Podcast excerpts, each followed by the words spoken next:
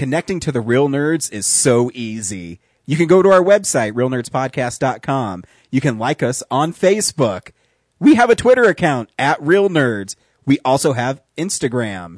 You can call us 720-6nerds5. You want to email us? You can do that too, reelnerds at gmail.com. Thanks for listening and enjoy the show. Welcome to Denver Comic Con 2016. We have a fantastic interview lined up for you. Enjoy. Welcome to Reel Nerds Podcast at Denver Comic Con 2016. I am Ryan and we are with Manu Intiraymi, Icheb from Star Trek Voyager, and Billy from One Tree Hill. And there's so many One Tree Hill fans here. It's, it's incredible. Yeah? Yeah, I mean, no. Oh, I thought you were being serious. I'm like, that's awesome. the One Tree Hill uh, fans are not the not the not the convention crossover fans for the most part. Although I have been recognized for being on One Tree Hill a couple times at a convention, but it's one of those rarities. Yeah, like a like a wooden nickel. right on. So, Arnie, why don't you tell us a little bit about yourself, where you're from, what brought you to Denver, what got you into acting? Uh, what got me into acting was Peter Pan. When I was four years old, I started to see uh, grown women and men fly around the stage on wires, and I was, I was immediate, immediately in love with it. I had hippie parents who moved around all the time. We lived in communes and campgrounds, and uh, you know, the love dens and whatever uh, rainbow gatherings. Uh, and I just would con- constantly, constantly tell my parents that I wanted to be an actor and so I would do community theater every, everywhere and beg them to move to Los Angeles.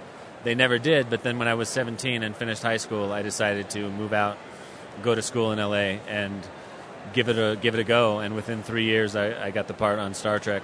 I'd done a few things before that, but that was the part that really broke me open. And so, take me through that process because that's a big jump moving to LA, and I think that's a hurdle that a lot of aspiring actors have to clear. Uh, was that a, obviously you said it wasn't difficult for you because it's always something you wanted to do, but was it was getting there and finding work hard? Or oh, it was very difficult. Yeah, I mean it's a it's a it's a, the life of an actor in general is a, a struggle. Uh, even even a working actor um, is you never know when your next job's going to be. You, you never know if you're going to make uh, two hundred thousand that year or two thousand that year. You know, uh, you never know when you're going to get a dry spell. Mm. When I moved out to LA, it was easy too. I mean, the kids that are moving out there these days, I feel so bad for, because when I moved out to Los Angeles, it was uh, I moved out in '96, and there was money everywhere. There was money in TV, there was money in commercials, there was money in films. If you got a lead in a film for a studio, you were looking at even a, a supporting lead. You were looking at like 50, 60 grand. Today, you're looking at five, six grand. Mm. Uh, they've decided it's a long story, but actors were making so much money that the studio heads got together and decided that they weren't going to allow this to happen anymore. And so even like your your A list, there's about 20 guys making 20 million dollars a movie, mm-hmm. and the rest of your A list movie stars are making 1.5 million. But then you take out 30 percent in taxes, 15 percent to your manager, 10 percent to your agent, 10 percent to your publicist and you're looking at a couple hundred grand, you know, uh, yeah. uh, three, four hundred grand, which is great money, but not the kind of money that the whole public thinks that actors are making, you know? Yeah, it's so. Do you prefer acting on television or do you prefer stage more? Uh, film. Film. Yeah, I'm. What what makes film uh, special? To me, it's the one medium of uh, of. It's the television is there. Television has gotten a lot better. I'll say that for the last in the last ten years with Amazon and Netflix and cable television. The quality of television has become film quality, especially in the cable and Amazon, Netflix, in that world. But television, for the most part, especially on network television, it's made to sell products. It's made to sell Toyota trucks and Budweiser and join the Navy and uh, you know it's made really to sell propaganda. It's to uh, to sell us Doritos and Cheetos and and so working in, in television on the network on network, often you're told to really rush through your lines and just get get the acting over with so we can get to commercial. We just want to get through this, get the scene done, and get to commercial so we can sell the money. And, And uh, film isn't about that. Film's about telling a story. Film's about humanity, about you know our experience. And is that why? Uh, I I guess I would answer the question why bigger actors are now jumping into Netflix and things like that because it's more freeing now than it's ever been because you don't have to worry about making networks happy. It's making Yeah. a good product. Yeah, and so you've, you've got these incredible shows that like the HBO is putting out and Netflix is putting out that the subject matter is now so much more than than network television has ever been, and that's forcing network television to try to keep up. And so TV is getting a, a whole lot better than it used to be. I used to be a just a film guy. I just I used to be just a movie guy, but now I'm starting to watch shows because they're becoming film quality. Absolutely. So let's go back. So you was Star Trek Voyager because to me that would be intimidating to go into an audition for that. Um, How do you get? How do you put forth a good audition when you know you're going onto a show that's so popular? I was young. Uh, I was 21, and I thought I was really, really good at what I did. So You know, confidence, is what you're saying. Yeah, I mean, and, and confidence sells in in Hollywood. If you don't, if you don't think if if you're good at just faking confidence, that's how you get the part. People, what what people like in a room is when an actor comes in, they look prepared, they've studied the material, and they just go. They just come out there with you know they they man up and they go hard.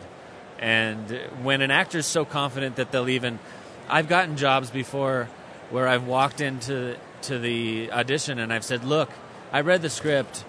I'm not right for this character. I'm I'm not the right actor for you for this role, but this other character in the script, I am the right actor for. I'd love to read for that." And so the director would be like, "Wow, this guy, this guy is actually given some thought to this. He's, he's, you know, he's prepared. He's confident. He's professional." And so he he let me read for the other part, which I read really well for. But originally he wanted me for the lead part, so he called my agent and he casted me. He cast me as the lead, the part that I told him I was wrong for. you know, Yeah. so just that confidence of being able to, to to be real, to be honest, to be professional, made him go no. He and he and he saw that I was really good at the other part, Mm-hmm. and he and he in his brain he thought, okay, I can make him good in this role he thinks he's not going to be good in. And, and so it's it's about just completely being real and confident. Is it hard stepping onto a show that's established like Voyager and going right in, or do the does the cast make it easy for you because they're they've done it for so long? About 70% of the time when you come on as a guest star or as a new character in a show, you're the enemy. The whole cast, you could be the new guy that steals their moments, that Uh-huh. takes away their episodes. But Voyager wasn't like that, which was the neatest experience. When I came onto Voyager, first of all, if you think about it, Voyager was filled with uh, working actors and, and known actors that had been in a lot of stuff, that had a lot of uh, stuff under their belt. But Bob Picardo and Ethan Phillips and Robert Beltran and guys that had been around for a while, Kate Mulgrew. And so they were all really humble, talented professionals, and they saw a 21 year old kid that was a little unconfident but talented, and they wanted me to, to be a part of the show. And I felt immediately from all those guys, I felt they wanted to rehearse with me off camera, and that hard that rarely happens uh, at, on television. Usually, if you get a job as the new guy, you you you rehearse while they do blocking, while they do the lighting rehearsal. You go back to your trailer, and you just better have it when you shoot. But Bob and Ethan and some of those guys would pull me aside and say, "Hey, you want to run lines a little bit? Well, we have a chance." They didn't have to do that. But, But- in a way, that makes their show better, though. Yeah. Because if they embrace you, then it makes their job easier, and it. well, I think it elevates the whole product. Yeah, and they, I stole so much great acting technique from those guys, and they were cool enough to give it to me. You know. So, what roles do you prefer then? Because it, Star Trek Voyager and One Tree Hill are complete opposites oh yeah. of television. Um, is there a certain role that you prefer over others? I my my old answer to this question was I love playing the bad guy, but the real answer, if you think about it more, is is the role that's that's the best written, because sometimes bad guys are really cliche and they're written really poorly, and if you get one of those roles, then you're like. Uh, I really like this actor. I can't think of his name right now, but he played the bad guy in the first Daredevil movie.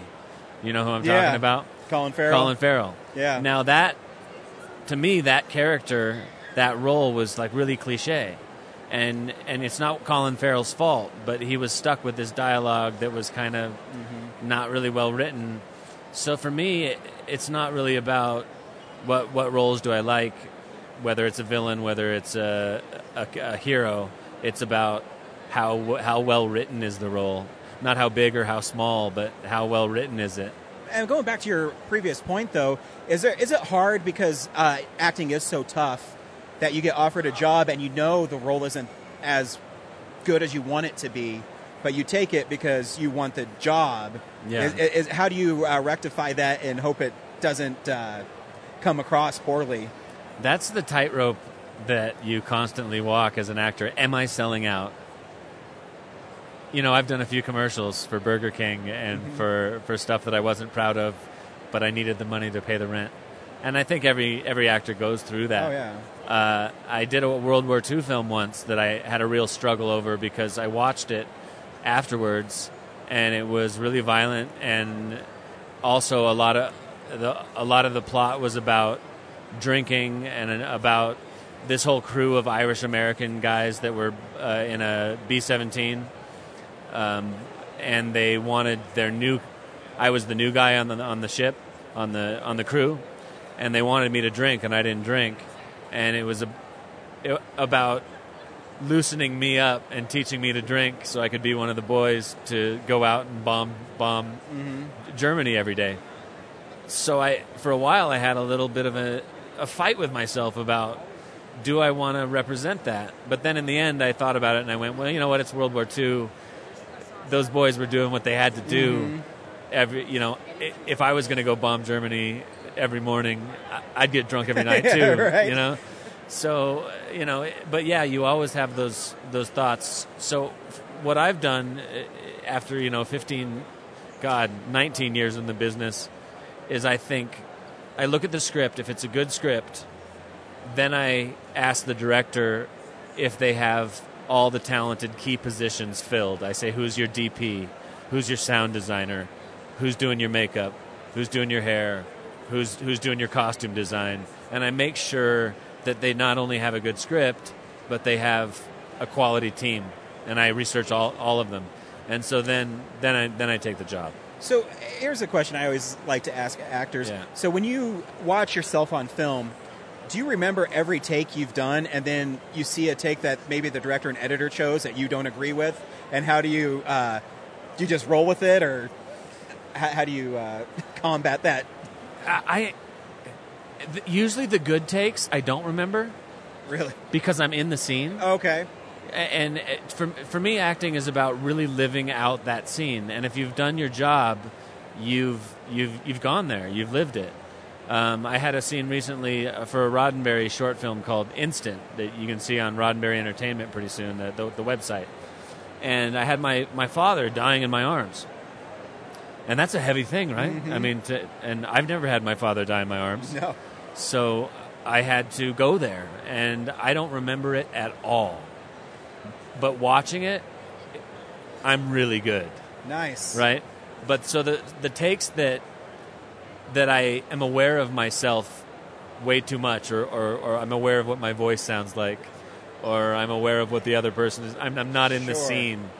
When those takes get get chosen by the director, I can see. Oh my God, you're not in the scene. You're thinking about what you sound like. You're thinking about where the camera is, and I always wonder if other people can see that or not. Um, so there's there's times where sometimes I'll do a show and I'll be really really happy with all my choices and I'm really proud of the work. And other times I'll do a show where I think I'm just terrible and I made all the wrong choices and, and the director used some takes that I think were really bad takes. But it's not up to me, Yeah. you know, what they use. So you just your job as an actor is to do the best you can on every take and hope that they pick the right one. You, you, there's a there's a certain level of trust for everybody in film because you've got to me I think film is like the great art. You've got poetry, you've got set design, you've got you've got music, you've got archeo I mean uh, building, uh, you know, uh, Carpentry.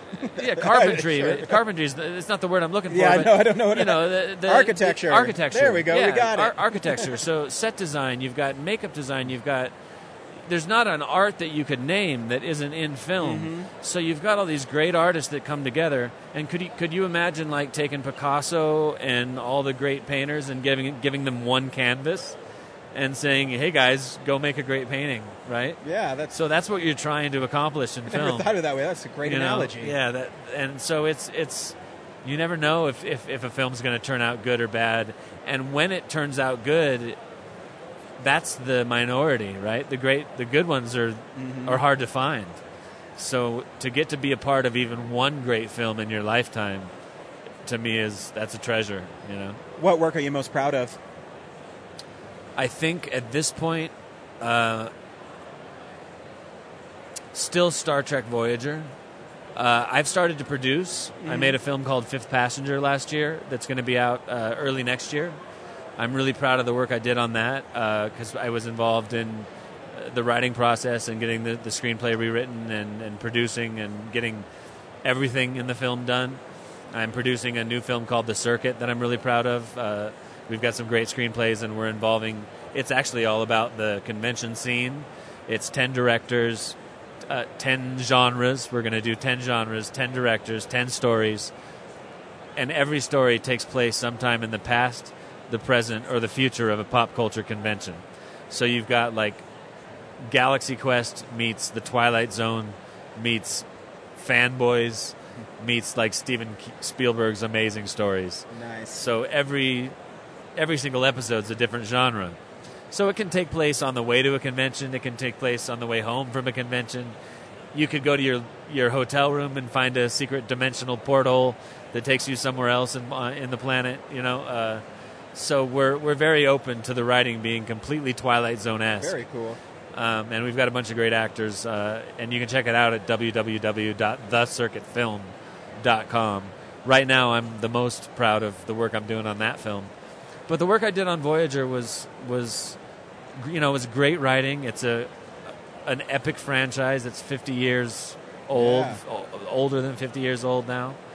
Uh, the writing was great. The character was great, and I, I gave everything I had to that to that character. So uh, I still am the most proud of that work.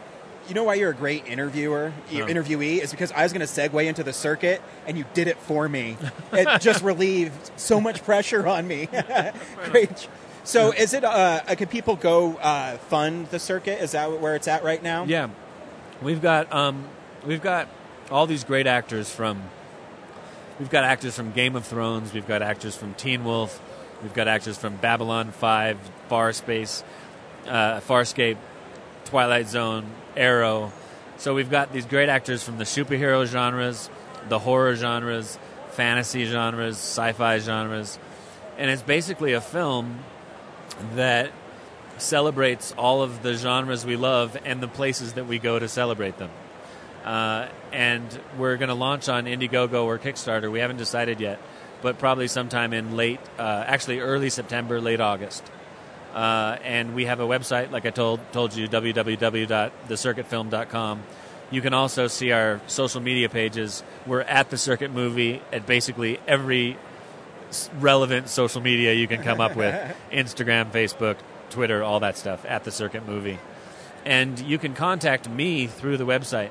The whole idea with this film is to make the most collaborative, professional. We've got great people working on this film.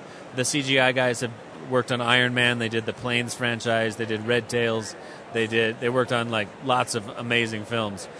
We've got great directors, solid directors that have done. Uh, James Bird did Honey Glue.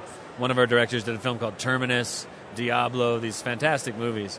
But we want to also involve I think half of the stories, if we're going to tell the 50 year history of the convention scene and tell it in a weird genre way, we also have to use stories from the fans. So we've opened up uh, screenplay writing. So we've opened up the. If you go to the website, you can submit your screenplay, and if your screenplay gets chosen, you get to come onto the film, get writing credit, see your episode get made. And the other thing that's cool about the circuit is if you if you support it when we run the crowdfunding campaign, you can also send in your resume. So if you're into making film, if you're into doing sound, if you're into making props, if you're into doing makeup, if you're into learning about any part of filmmaking, you just send in your name, why you want to be on the movie, why you want to come. And in every single segment of the anthology film, in every single key department of the movie, we're going to bring one fan in to collaborate and be a part of the experience. That is really cool. Yeah. So you're helping people get into the film industry. Yeah, that's the Very that's the cool. I know you're super busy. I really thank you for taking Yeah. a lot of time to talk to us. No doubt, man. Um, tell everybody the website again. It's www.thecircuitfilm.com. Make sure you go on there and you can get credit for being in a movie Yeah. with real movie people. Yeah. Tons of great actors in this film. If you go check it out, we've got we've got tons of just uh, you, you'll you'll be surprised when you go check it out. Uh, I'm very excited. Manu, thank you for stopping by. Yeah, no Thanks for coming to Denver. Is this your first time to Denver? no, I was here ten years ago at, at a, a show called Starfest. Starfest? Yeah. Still going strong. Yeah, yeah, right on. I, I hear they're like on year forty or something. yeah, so that's crazy. Yeah, that's awesome. Yeah, uh, but uh, it's been a it's been ten years, so it's it's like a, it's a new city. Oh yeah, it's Yeah. great. This thing, this thing is crazy. Yeah, It's out of control. But and in five years, this thing has exploded. It's Oh, huge. yeah. I mean, this is like, you know, it's not, it's not quite San Diego Comic Con yet, but it's getting there. I'm looking around. I'm like, this is huge. Nice. Yeah. Yeah, so I really appreciate you taking the time. Yeah. It's a pleasure meeting you. And Nice remember, meeting you, too. thecircuitfilm.com. Yeah, Thank you. yeah. Thanks for having me, man. Thank you so much for listening to this exclusive interview from Reel Nerds Podcast at Denver Comic Con 2016. I'd like to thank Denver Comic Con and Pop Culture Classroom for giving us this opportunity. Thanks. Bye. Reel Nerds is a Nebulous Visions multimedia production. We would also like to thank Sparks Mandrill for our music. Additional music from Ben Sounds. Thank you to Alamo Drafthouse. Thank you to Colorado Coins, Cards, and Comics. And thank you for listening to the Reel Nerds Podcast.